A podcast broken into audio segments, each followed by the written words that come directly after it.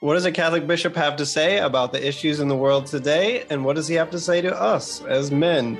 Stay tuned as we're joined by Bishop Strickland of Tyler, Texas, right after this.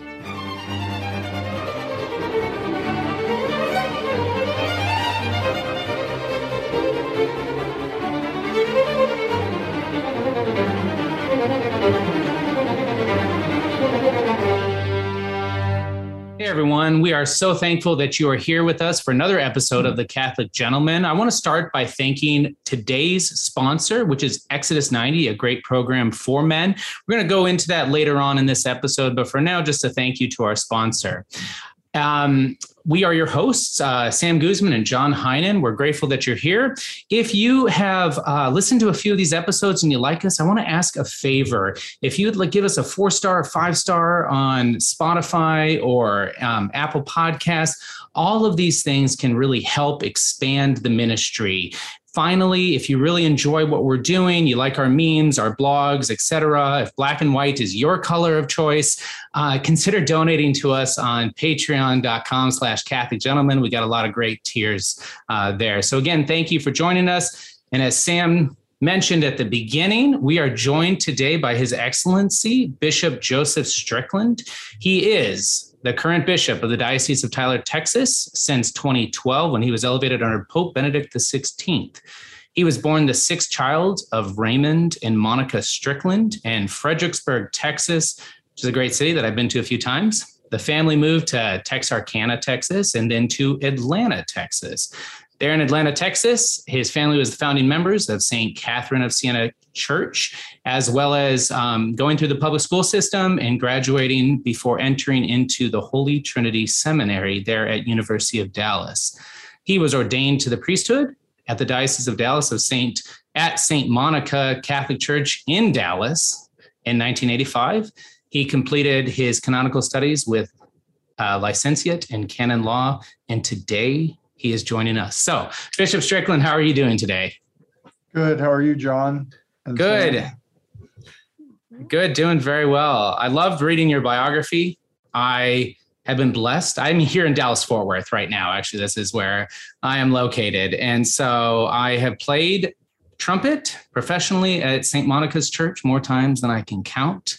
And I've been, I've played in two weddings in the Diocese of Tyler um, back in my days of playing trumpet all the time. And uh, so it's, uh, it's good to connect to, uh, with another Texan. Great. Sounds good. So, if I could, I'd like to start and talk a little bit about your your life and youth, right? Because um, we've got. I was born and raised Catholic. Sam is a convert. Sounds to me that your father was a Southern Baptist convert. Your mother was an Australian. And so, what what was life like uh, living in Texas with that? Were you alive when your dad converted, or how did that all, oh, yeah. all work out? Uh, yeah, well, I think I was it was probably around the time I was born. Um, I, as it said, I was number six of seven kids, mm. and uh, my parents had been married about 10 years, so roughly around the time I was born. So, all the time, as growing up, my father was Catholic and he went to Mass with us, but that didn't happen for several years after he married this Irish Catholic woman from Sydney, Australia. My hmm. father grew up in what is now the Diocese of Tyler, small okay. town called Clarksville. So, um, very much uh, a family of uh, one cradle Catholic, one convert. But the way I was raised, being Catholic was the best thing ever. Um, mm. And that was really the attitude. In a small town where there weren't many Catholics, being Catholic was just, you know, like we were superstars because we were Catholic. Have fun. That's wonderful. Yeah. So did did the did the uh, parish have a a big presence in your town? I mean, were you uh, uh kind of uh, well, it, it's a small town and a small. We were a mission the whole time I was growing up. It is a parish now, but still a small parish. But it, it certainly had a. The church had a big place in our family, um, and actually, when our family moved there shortly after the Glenmary priest came and we began to have St. Catherine's mission Uh, mm-hmm. so it all started shortly after we got there. Um, there was uh, a book that I participated in that actually had chapters of fathers and sons. And I told the story of my father as a Catholic convert when we moved from Fredericksburg, a very Catholic, German Catholic town, yeah. which my mother loved because it was very Catholic. And he said, We're moving to Texarkana and then Atlanta. Um, and specifically when when because Texarkana had had a church, uh, Sacred Heart, also on the Texas side. When we moved, when she heard we were moving to Atlanta, of course I've just heard this story. I don't remember her saying this, but she said, "Is there a church?" Uh, was her first question, and my father's answer was, "There will be." And he got busy and contacted the few Catholics that were there. They contacted the Bishop of Dallas and managed to get Glenmary Priest to come and start this mission. My earliest memory of going to Mass there in Atlanta was in the city hall of the Catholic Church of the, the town, which is right across the street from where the church was ultimately built. And I remember my my specific memory of going to Mass in that city hall was kneeling next to my father in the in the aisle because it was you know it was like those old timey theater seats that you know the the seat goes down. Um, and so there wasn't any place to kneel really in the body of the seat. So everybody moved to the aisle and it was carpeted so it made it a little more comfortable. But i remember kneeling there next to my father in the aisle of the city hall as we went to mass Oh, that's that's beautiful. I uh, I love that uh, pioneering spirit. Well, there there will be a church here, and I'm going to make it happen. So, uh, I'm just curious about your vocational bit, if you don't mind sharing a little bit about that. Did you know very early on that you were going to be a priest, uh, or and, and someday a bishop, like or like my son who says he's going to be the pope someday? um, well, I I wasn't um, a kid. You, you know, you hear about kids playing mass. I hmm. didn't do that maybe one of the reasons is because I started serving Mass very early, um, probably around second grade, I guess right after my first communion, because there weren't many boys around. And I was glad to serve. And I served from then all the way. I, I guess I've been serving ever since in one way or another. Um, but as I mentioned, being Catholic was the best thing ever as far as we were taught. And um, in a very joyful way, we grew up Catholic. We St. Catherine's had a nine o'clock mass, um, and still does. And there was never any question. I mean, we went to mass on Sunday. Hmm. There wasn't any debate about which mass we were going to because there was only one.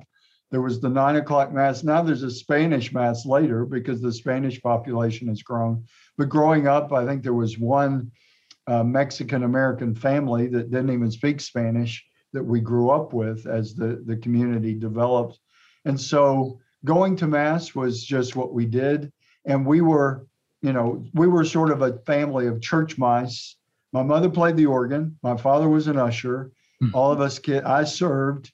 A lot of us were lectors. Um, you know, so we were very involved we would help decorate the church for Christmas and Easter, mow the yard. I painted the church once. So we we a lot of our social life. We we weren't a wealthy family. We lived out in the country on about a hundred acres. Mm. So a lot of our social life revolved around the church, and I think that just sort of made it. Um, I had an older brother that actually went to the seminary, didn't continue, and was never ordained, but. Um, so he was 12 years older than me. He started college. He started seminary the day I started first grade. Hmm. So I think that kind of planted the seed for me. My my oldest brother was always like a movie star to me, being 12 hmm. years older. I was just in awe. He played football and you know had girlfriends in high school, and it just you know I always thought of them kind of as movie stars. You know, as a little kid in a small town. so I know that kind of planted the seed for me that going to the seminary was a possibility. And really, about the time I became a freshman in high school, you know, they start talking to you about what's your career plan and what are you going to do in your life. And and I know that I didn't really tell anybody immediately, but I, I thought, well, I, I might want to be a priest. And then as I, I graduated from high school, and I remember telling my parents and my family that it was like there was a monkey on my back and I just wanted to check it out. I, I didn't really, and, and looking back, even though I was very committed Catholic in the family where it was just the best thing ever, um, I, I really had no idea what I was getting into and, and had to really learn the faith. Went to the University of Dallas, which is a, a good, strong Catholic uh, university that the, the seminary, Holy Trinity in Irving, where the where the university is, Holy Trinity Seminary is just down the hill from the University of Dallas. So that's where I took started there. My very first class, freshman year, the very first class I went to was Spanish, which they told me when I started, you're going to learn Spanish, which I'm glad they did because um, our diocese is at least 50% Hispanic now. So it's very handy to speak Spanish. Yes. Yeah, I'd say. And so then, um, obviously, you you pursued a licentiate in canon law, and you continued, um, and then you uh, were were chosen as as a bishop in in 2012. So you've been a bishop for 10 years. How has life been uh, as a bishop? Well, I'd have to say it's been a very interesting nine, almost 10 years, 10 years in November. Um, very interesting. Uh, there are a lot of interesting elements because I was rector of the cathedral, which is mm. now I'm bishop of the same cathedral. I was rector of the cathedral here in Tyler for 16 years. Mm-hmm. So people, I became a Monsignor in 96, um, but people still called me Father Joe. I actually answered the phone when the nuncio called, which was um, Archbishop Vigano was the nuncio in 2012 when he called and I answered the phone in this same building. I was the administrator of the diocese. I was at the other end of the building in an office and I answered the phone, Father Joe, um, because that's you know just how people have known me. People still will call me Father Joe and then apologize, and Say you don't need to apologize. So um, I've what one of the unusual aspects. Certainly, bishops. It's not really the norm, but it's not that unusual for a bishop to be named a bishop of the diocese where he was a priest. A lot of times, what tends to happen is they may be sent off somewhere and then they come back as mm-hmm. bishop of that diocese. But I was a priest here, and like I said, for 16 years, rector of the cathedral. So as I've told people, I worked at that cathedral as the assistant priest when it first became a diocese, uh, as the rector, and now as the bishop. It's so I don't move a lot. Things change, but I don't move a lot. Um, certainly, the church has been through some interesting times, and especially the past five years or so. Um, the world has been through some interesting times. So it, has been de- definitely a, an interesting time to be a bishop and uh, a lot of blessings, but a lot of challenges. Yeah. Yeah, I was I was uh, just reflecting on the uh, significance of the last ten years. It sounds like it's been very interesting for you. Um, but I was confirmed on Easter of 2012, so that was almost exactly 10 years ago. And then uh, Catholic Gentleman was was founded almost 10 years ago and it was 2000 it was 2013 so almost 10 years ago but okay. uh, it's it's it's uh it's definitely been a a lot of upheavals in the last 10 years and um uh i guess i'm wondering too you know as a bishop and you've you've um you know pope francis has talked a lot about um you know needing to be close to your people and things like that. And i'm just wondering like as a bishop who has a lot of administrative duties you know you're, you're speaking to the media and you're you're managing things very um, uh, in a very um, again administrative way um, how much opportunity do you have to be close to your people? And what what is some of the joys of that hmm. for you as you um, get to be kind of the pastor of your diocese well, it is, um, again, another unusual element of being in a rural diocese. Tyler is a little over 100,000. It's the largest city in the diocese. Everything else is, it goes down from there to very small towns. a lot of rural communities. And uh, so uh, we have a small chancery, and it does make it much easier to be accessible to the people. Um, I was actually there at what they call Bishop School in Rome the, in 2013, ordained a bishop in, in November of 2012. In September, I went to Bishop School, a week of just basically visiting the dicasteries and kind of getting uh, an understanding of how it all works. Uh, I'm still trying to figure that out. But uh, I was there when Pope Francis said, smell like the sheep. I was actually there in the, the congregation because he was speaking to, I forgot what, what mass we went to. But anyway, I was there and uh, and it, it is easy. Uh, we'd have to translate that a bit. We have more cattle than sheep in East Texas, but um, I think I, I, managed to smell like the cows. We I grew up with cows, and the Longhorns, uh, yeah. So, yeah. but it is. I think I do appreciate. You know, I'm a pastor at heart. I was pastor for many years, uh, more than 25 years of priesthood before I became a bishop, and so the pastoral work, being in touch with the people, is always a blessing. And and as I tell people that, you know, we talk about the church and issues and the hierarchy. The hierarchy of the church certainly has a tremendous responsibility. I like to constantly remind myself of the promise to guard the deposit of faith that I take very seriously. But the hierarchy of the church is a very small percentage of the billion plus Catholics in the world. And I think we need to, to remember that, to keep that in perspective one of the things that we um, try to emphasize in the diocese with the St. Philip Institute and other efforts that are here to teach the truth of the faith is from the one of the best calls that we have from the Second Vatican Council is a universal call to holiness. That's not anything new, but an emphasis from a church council that everyone, all the baptized, are called to holiness. I think it fits hand in hand with the idea of the bishop smelling like his sheep and recognizing that it's the flock that really is the church and that is called to live Jesus Christ, to be his church, to be his mystical body in very significant, deep ways. We've got tremendous work to do to really help people understand. But really, Sam, I say we have a lot of converts in our diocese because it is less than 10% Catholic. So it, I, people either moved here and they're Catholic or they converted to the Catholic faith, like my father did. So converts very often in this time.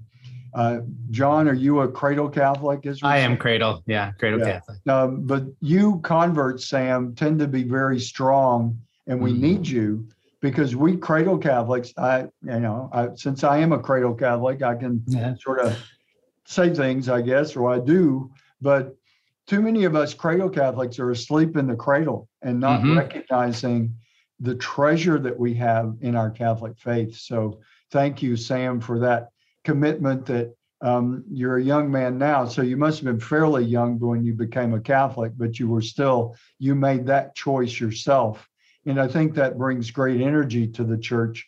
Every baptized Catholic should embrace that call, um, and many do. Uh, but we, we're really strengthened by those of you who intentionally chose to study and then ultimately become Catholic because you get what too many Catholics don't get. And, and certainly it doesn't happen magically with converts either we've actually done studies and, and I've seen studies of those who come into the church through RCIA at Easter, but how many of them ultimately fall away from mm. actively practicing their faith. So there it, certainly it's the grace of God that we're responding to and uh, that we're called to respond to, but we really need to be you know full of vigor and joy and and sharing the truth that is Jesus Christ. Yes, thank you for that. Yeah, yeah. and uh, I don't, I don't, I could say so many things about that conversion process and subsequently my life as a Catholic, but I won't. I don't want to distract from what we're here for. But I just, I appreciate that. Yeah, and I, I, agree very much. There's so many great things that you stated, and um, we've been through so much in the last uh, two, three years, actually, as um, as you are fully aware of. And I, I mean, I know that when I was blessed to uh, meet you in person the first time, it was at uh, Sister Josephine's final vows, and I was uh, so grateful to to have that. And and I generally I'll pretty much always go to a traditional church, either Latin Mass or an ordinariate parish, where receiving on the tongue was just uh, they made it they made it happen throughout all of um, of the um, the pandemic. And so uh, being able to just kind of walk up to you and say, can I receive on the tongue? And you have no problems with that was, was a huge blessing for me because, uh, you know, I'm always a little anxious in, in, in settings outside of, you know, on the knees and, uh, um, et cetera. So I, I, appreciate that very much. And you, you say so many good things, and I, I, I, was able to experience that, like you were saying, you know, dropping the seeds. And I think uh, of your own discernment, and I think um, you know, seeing your older brother and how wonderful that is, and and fathers need to realize that uh, in the lives of their children, because my um, seven year old now, female uh, little girl, she has told me so many times that she wants to become a nun. And it was because at the Ordinariate Parish, the cathedral in Houston, where we used to go, um, the, um, the sisters of um, Dominican sisters of um, the Most Holy Eucharist uh, uh, attend there. And, and so they would see them all the time and they'd always point it out. And it became a very real lived experience. And so I really appreciate that. Yeah, I think that um, that I was the first vocation director for the diocese, and really, I think for many, the the seeds of vocation are sown as as life is. I mean, young children say, especially in the years one to seven, that's when the, the person is really formed in so many ways. And that's why it's so tragic when there's harm done to young children in whatever way, um, because it leaves sometimes scars that that person can't overcome for life. Mm. And the opposite is true. It gives blessings and strengths that carry you through all sorts of things that you face as you become a teenager and then an adult. So I, I really think that, and I love the the title of your um, podcast. Is it yeah. or um, the Catholic Gentleman? Because we need to be that. Men need to be Catholic gentlemen. And as a as, as a kid who grew up here, East Texas is sort of the edge of the South. There's a lot of we actually have areas that were plantations mm. in in the early years of I mean, in the during the Civil War, and the cotton was grown in this area. So we're right on the edge of the South, and a lot of that um, atmosphere. I mean, people still will will say yes, ma'am, and no, ma'am. Uh, people say God bless you because it's a very evangelical Protestant area, which as a Catholic bishop, I very feel very comfortable in, at least on the moral issues, because the Catechism's teaching and the teaching of evangelical Protestants on the sanctity of life, the sanctity of marriage, God created us male and female, on the, all the moral sexual issues. We're all right in line. So the um, the idea of being a Catholic gentleman, we really need to emphasize that and to own that and teach boys to become men. I've uh, I've been in several conversations about the the issue that we need real men in the world today and not to to shy away from that to say oh it's not politically correct to be a man.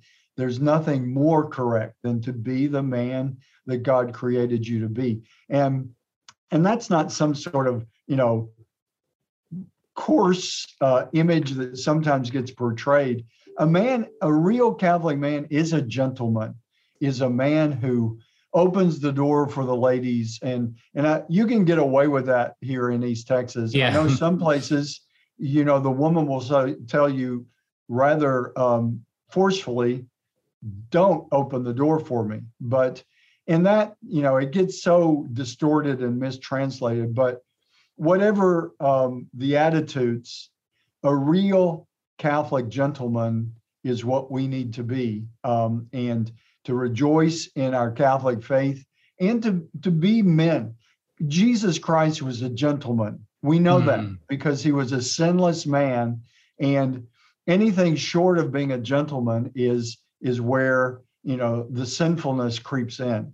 And a gentleman puts others first, certainly ladies first, but anyone else. I mean, we we need to have that kind of ethic in life, and and the world desperately needs it. Um, so I commend you for the title of your podcast and and for really helping men to acknowledge that, frankly, guys, we have too many wimpy models mm-hmm. and that aren't so sure that they are men. Mm-hmm. We don't need that. We need and and and to be loving and kind and caring. And thankfully, I saw that with men in my life, with my father, and I only had one grandfather that I knew. The other had died long before I was born, but one grandfather that was very much a man, but gentle and um, and strong. A gentle strength is what a gentleman brings, and and that's what we need to to cultivate in the boys because you know um, things happen physically for a boy to become a man but as as has been pointed out in conversations that i've had there a, a woman goes through a real beautiful transformation from girl to woman mm-hmm. a man um, actually gets a little coarser and you know maybe a little a little less attractive sometimes, but mm. in at least in worldly terms. But um, a man needs, a boy needs to sort of intentionally uh, embrace the call to to manhood. A woman can often be thrust into being a, a girl thrust into being a woman because she becomes of the age of being childbearing one of the issues i mean i know we could talk about many issues for many hours but one of the key issues is for men to conceive a child with a woman and then disappear, whether there was a marriage or there wasn't, or for whatever reason, that isn't being a man and certainly not being a gentleman to just sort of disappear from the scene once a child has been conceived. And that's one of the things that we've got to teach boys.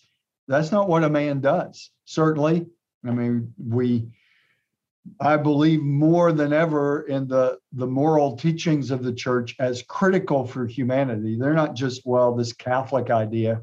It's critical to humanity that our, you know, sexual expression is only for one man and one woman married in a lifetime commitment and open to children. I mean, you have to bring all of that into and teach boys.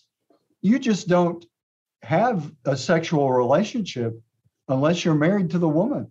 I mean, imagine how that would alter the sexual landscape of our world if suddenly we were able to just flip a switch and every single sexual sexual encounter was between I mean just starting with between a man and a woman in marriage and then hmm. open to children. I mean, the percentage of of where that actually happens on the planet is is devastatingly small. But yeah. that's God's plan. That should be happening. It sh- there shouldn't it shouldn't be happening otherwise. And I'm sorry, I get you know sort of carried away with it's like what's he talking about? No, this but, is great. But it's it's part of the fabric of being a man, and being a real man is knowing how to live as a Catholic gentleman. How do you live your life as a Catholic gentleman? And basically, that's chastity. For I presume maybe both of y'all are married. Of course, I'm yep. not, never will be, but I have to be a Catholic gentleman of chastity, as every married man, every single man, every man. Chastity takes different forms for a married man, certainly. Um, but Catholic gentlemen need to be chaste, and you can't, you aren't a Catholic gentleman if you're not chaste. Mm, amen. We'd like to thank the sponsor of this episode, Exodus 90. If you don't know who Exodus 90 is, we strongly encourage you to check them out. They are a ministry for men that provide a roadmap for spiritual uh, and actually physical growth. Exodus 90 is all about asceticism, prayer, and brotherhood. Now, those three pillars really form the basis of the program, but it's 90 days of spiritual exercises, readings, uh, getting together with your brothers in your fraternity that you choose. Um, and it's difficult. I'm not going to lie. I've done it a few times, uh, and it can be hard. It can be demanding, but we need a little bit uh, of asceticism in our lives today. The church doesn't ask very much of us these days, and that's okay. But sometimes we need a little bit of an extra spiritual shot in the arm, and that's what Exodus 90 can provide. So there's a science behind why Exodus 90 is developed the way it is, right? Those 90 days have a purpose. But another great thing about Exodus 90 is that they also offer different variations. They offer a Lenten program, they offer different challenges over the summer. So basically, they have something that's there to fit your needs. Again, asceticism, prayer, fraternity, and really that roadmap that men find so helpful. I know that I did when I went through it. So we strongly encourage you to check them out at exodus90.com slash Catholic Gentleman or click on that link in the show notes. I uh, resonate with so much of what you're saying um, because our culture has kind of fallen so far from from that ideal of gentlemanliness. And we've we've discussed before on this podcast how when when people like attack toxic masculinity you know and if you really listen to what they're saying they're not actually attacking masculinity per se. What they're attacking is failure of masculinity exactly. men failing to be men. And um, so we have a we have a huge opportunity to step up. And the further our the culture falls from that ideal the more like a true gentleman will stand out from the crowd in that environment. And people say why? Why are you doing that? You know what's different about you? Well, tell me more. I'm interested because you're not acting like everyone else. There must be some reason for that.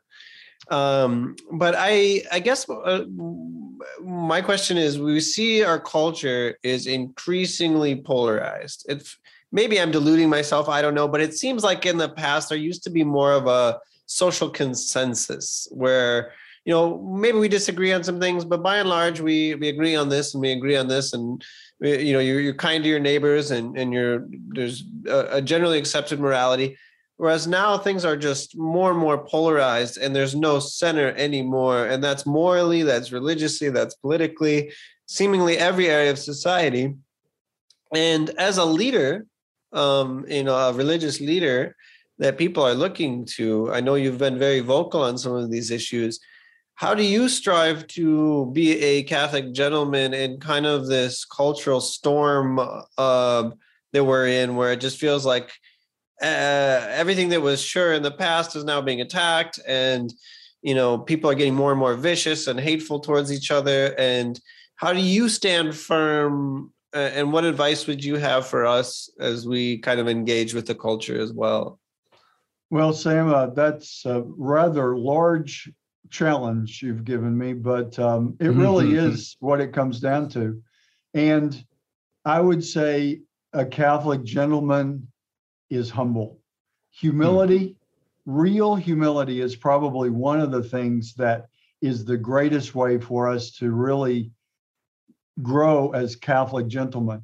What comes to mind to me is what we say in the Mass Lord, I am not worthy that you should enter under my roof, but only say the word, and my soul shall be healed. Mm-hmm.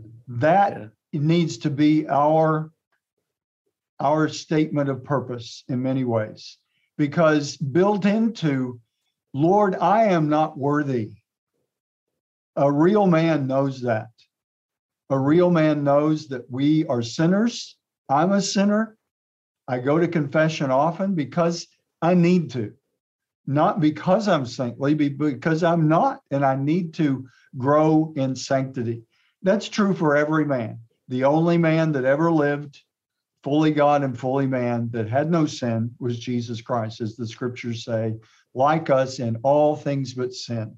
And so to be a man is one who humbly acknowledges that we are sinners And just like you you said so well, Sam, the toxic masculinity is men sinning and not um, not being a good model of what a Catholic gentleman is. So I think humility is huge. It, we have to embrace that. You know, we have to acknowledge we're not God. God is the creator of all. God is the one who's given us commandments. God is revealed through his son, ultimately, the God man walking this earth. And I love to, as, as I pray the rosary, which I would emphasize, you know, I think even as a kid, um, you you can get the impression, oh, well, the the rosaries are ladies' things, and I think a lot of men kind of, oh, the rosary, that's that's a a, a womanly prayer, and it's wonderful, mm. but you know, that's not really for men. Hogwash, mm. real men pray the rosary because what is the rosary? It's a reflection on the mysteries of the real man, Jesus Christ, and his his joys, his sorrows, his sufferings, and his glory, and his luminous presence. So I love to think about um, the Lord in the Rosary, and you know I love to think of Jesus at different ages. You know, whatever I'm 63, so I'm 30 years beyond the age that Jesus lived, mm. but I, I like to tell kids, especially young people, boys and girls, but especially for, I mean, I think for a boy to really think about, you know, that Jesus was their age. Maybe it's a 12 year old. He was in the temple at 12 years old, or 15, or 16, or 18. To, to think about Jesus really living this human journey. And we can always say, oh, well, he was the Son of God. But the scriptures tell us, and there's a great mystery there. How does that work? How does the Son of God learn to walk? How does the Son of God, you know, learn, you know, how does the Son of God get potty trained? I mean, but all of that happened. That's the wonder of the incarnation, a real human being that was really fully God also. And a lot of what's broken in the world is we've lost touch with the, the God man that is Jesus. Mm. And if we don't know him, it's hard for us to know ourselves and we don't we don't know god we don't know ourselves so uh, the challenge is tremendous but we have the model in jesus christ that we can always turn to we taught we hear about oh well this truth has changed and we need to we need to know that things aren't set in stone jesus christ and the truth that he proclaimed is set in stone he gave us the model he revealed to us what we're called to do. And he told us, if you love me, you will live my commandments. We hear a lot about love. And I've grown up in the church and in the world hearing a lot about love. A lot of the pop songs growing up, you know, what the world needs now is love, sweet love. And absolutely. But it's been diluted to this, mm. as someone mentioned recently, sort of a cotton candy, sugar sweet that if it doesn't taste good to you, it's it's gone. And that's not really that's not love at all. Love is much deeper and much more sacrificial and much more profound than what is spoken of or illustrated as love today. Jesus Christ is love incarnate, he's truth incarnate. We have to look to him. And uh, in the early church, knew him and looked to him. And that's what gave the church uh, the strength and then, of course, the Holy Spirit solidified that. I love a prayer of St. John Fisher that I just rediscovered recently. It's a prayer for bishops. And he prays and acknowledges that the apostles were just weak men, that Jesus, mm. he hmm. gathered 12 weak men. One of them immediately betrayed him. So he had 11 weak men. And then apostolic succession kicked in and and the first uh, Matthias was the first to be chosen through basically apostolic succession. But those weak men were, as St. John Fisher says in his prayer, the, the sort of squishy mud that they were made of became stone by the power of the Holy Spirit. And St. John Fisher's prayer is the bishops of his day, and we need to pray for me and all the bishops of our day to be that same Holy Spirit to create stone pillars of truth and joy and life in Jesus Christ. We just don't see enough of that. We really don't. And, you know, here I am, Bishop of where? Who is this guy? I'm a, it's a small diocese in Northeast Texas, a beautiful part of Texas. Um, but I'm as much a bishop as any other bishop in, in the large in Mexico City, which is a huge uh, metropolitan area of what, what 30 plus million people. Um, Tyler isn't even a neighborhood in Mexico City, but the Archbishop of Mexico City and the Bishop of Texas have the same job of mm. guiding the flock in the truth of Jesus Christ. I have the same responsibility and the same authority. And that's, you know, listen, guys, that gets scary to, to think of yourself as a successor of the apostles with the, the same responsibility that they had. And look what happened to them. All except John yes. died hmm. doing their job. And John, in a sense, lived a white martyrdom into his old age, being in prison and sacrificing and living the truth, being strong enough. He didn't get killed, but he stood at the foot of the cross. Yeah. Those, the apostles, I, I like to say with our institute, we need to be uh, first century Christians in the 21st century. We need that apostolic zeal. Amen. That's what, by the power of the Holy Spirit, these weak men were strengthened by God and always knew that they relied on the grace of God and His strength to move forward with the mission that the Son of God gave them.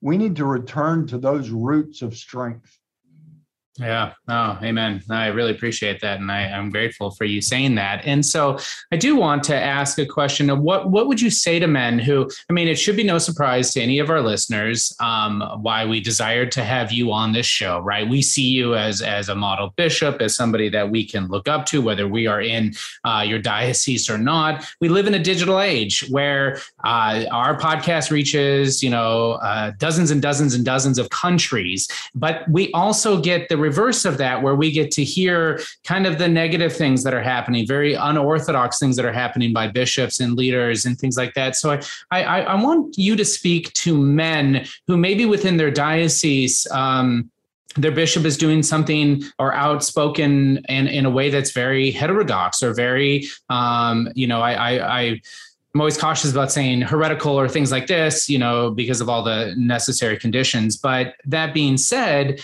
um, what do you say to men who are looking for leaders and maybe they don't have a father within their own diocese that that that is guiding them, and they they find you and you know they might go to an influencer online that's not even a priest and stuff like that i'd really love to hear your thoughts about the digital space and about men who are are looking for for those leaders and those guidance and maybe maybe in the wrong places and uh and and how would you address that well, um, it is a it is a challenging time, but we are blessed with the the, the global communication that. And I've been contacted by people in Uganda um, I honestly, my geography is not that good. I know it's in Africa, but I, I really can't tell you what Uganda as a nation borders on.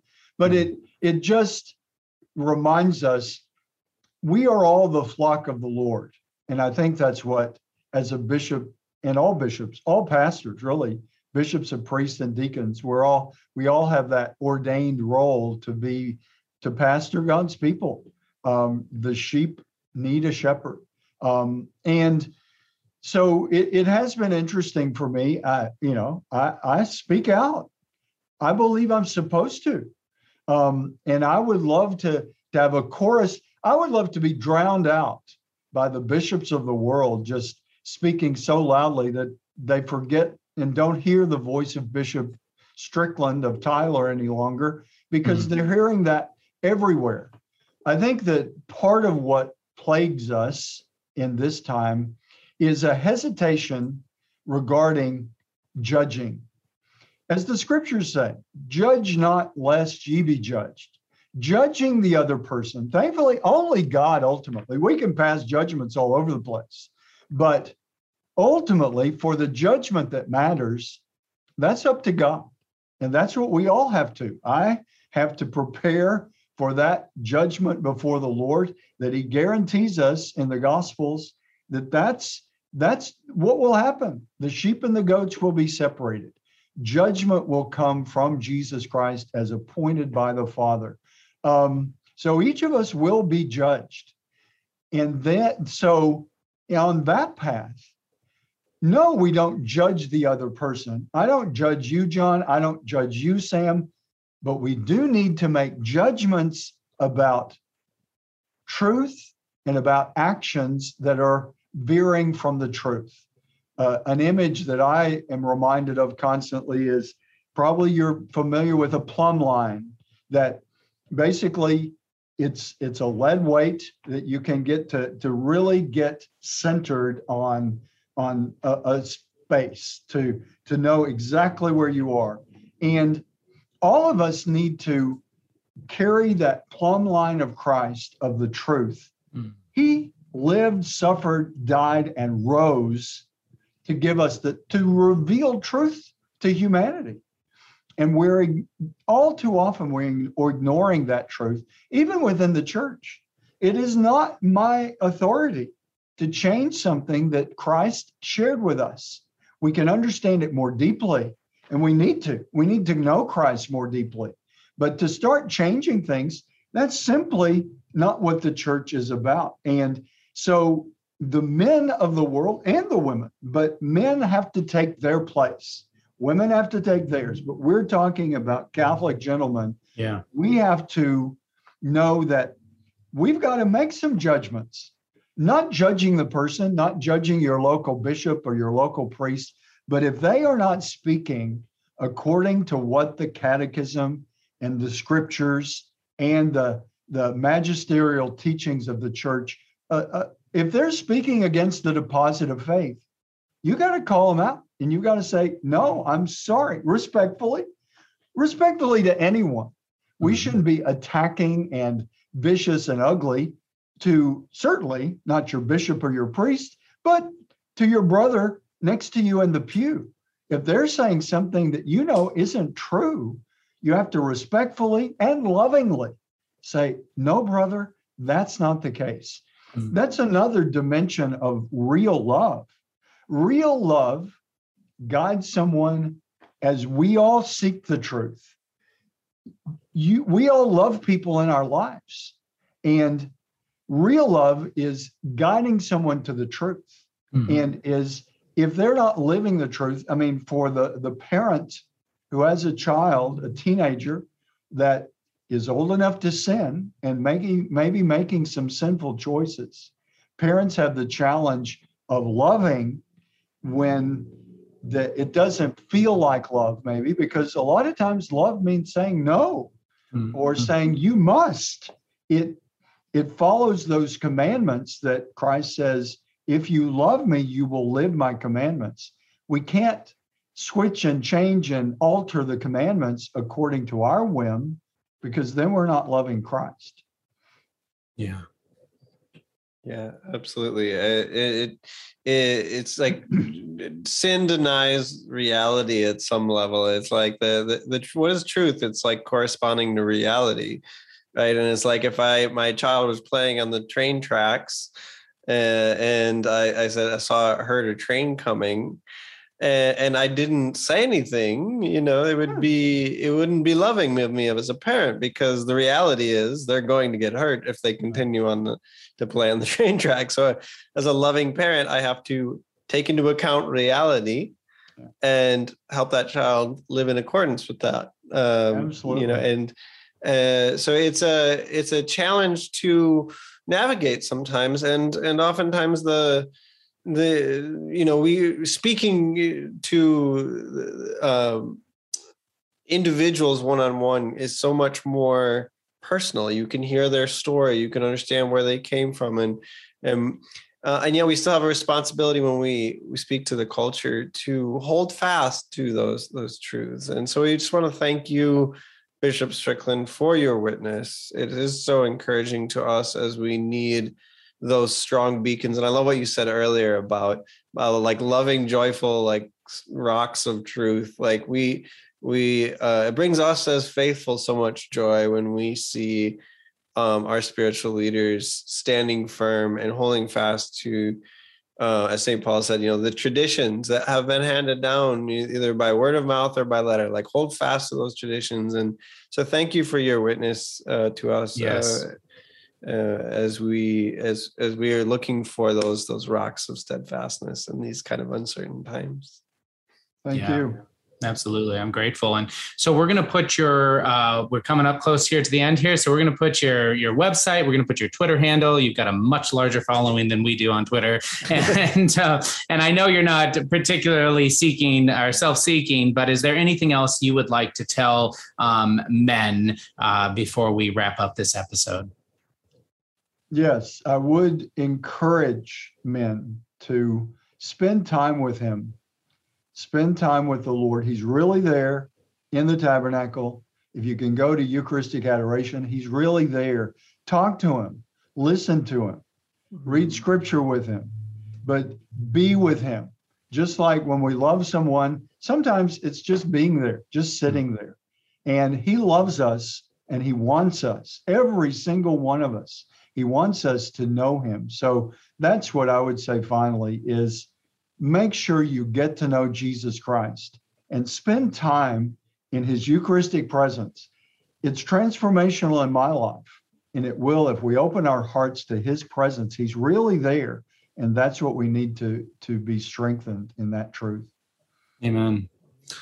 Well, Your Excellency, thank you so very much uh, for being here with us. You are absolutely in our prayers, and we are just so grateful for your witness, um, you know, for your example uh, to each of us. So thank you for your time. And thanks, John, and thanks, Sam. God bless you. God bless. And as we like to end every one of our episodes, And be a man, be a saint.